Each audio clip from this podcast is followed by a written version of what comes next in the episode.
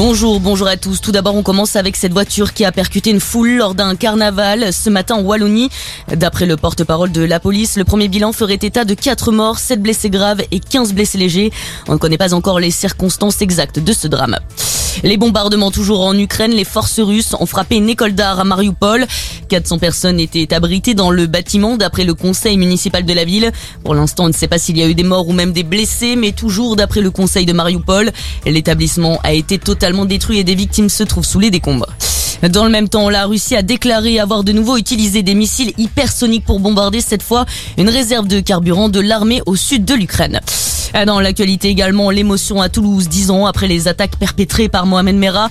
Cette personne dont trois enfants avaient été tués en mars 2012. Des hommages seront rendus aujourd'hui à Toulouse, notamment à l'école juive Oratora. 2000 personnes sont aussi attendues pour une grande cérémonie. Emmanuel Macron sera présent ainsi que François Hollande et Nicolas Sarkozy.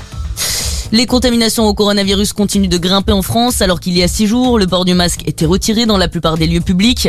Plus de 98 000 cas ont été enregistrés d'après les autorités sanitaires. En revanche, la tension hospitalière, elle n'augmente pas.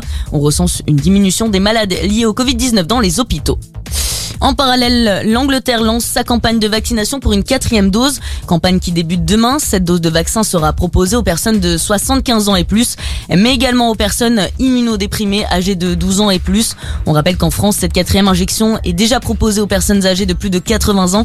La Haute Autorité de Santé, elle préconise de l'étendre aux personnes de plus de 65 ans à risque. Et puis ils l'ont fait 12 ans après leur dernier grand chelem, le 15 de France, vainqueur du tournoi des Nations grâce à leur victoire hier soir au Stade de France face à l'Angleterre, 25 à 13. Un match rempli d'intensité. Grâce à cette victoire, les rugbymen français s'offrent leur dixième grand chelem.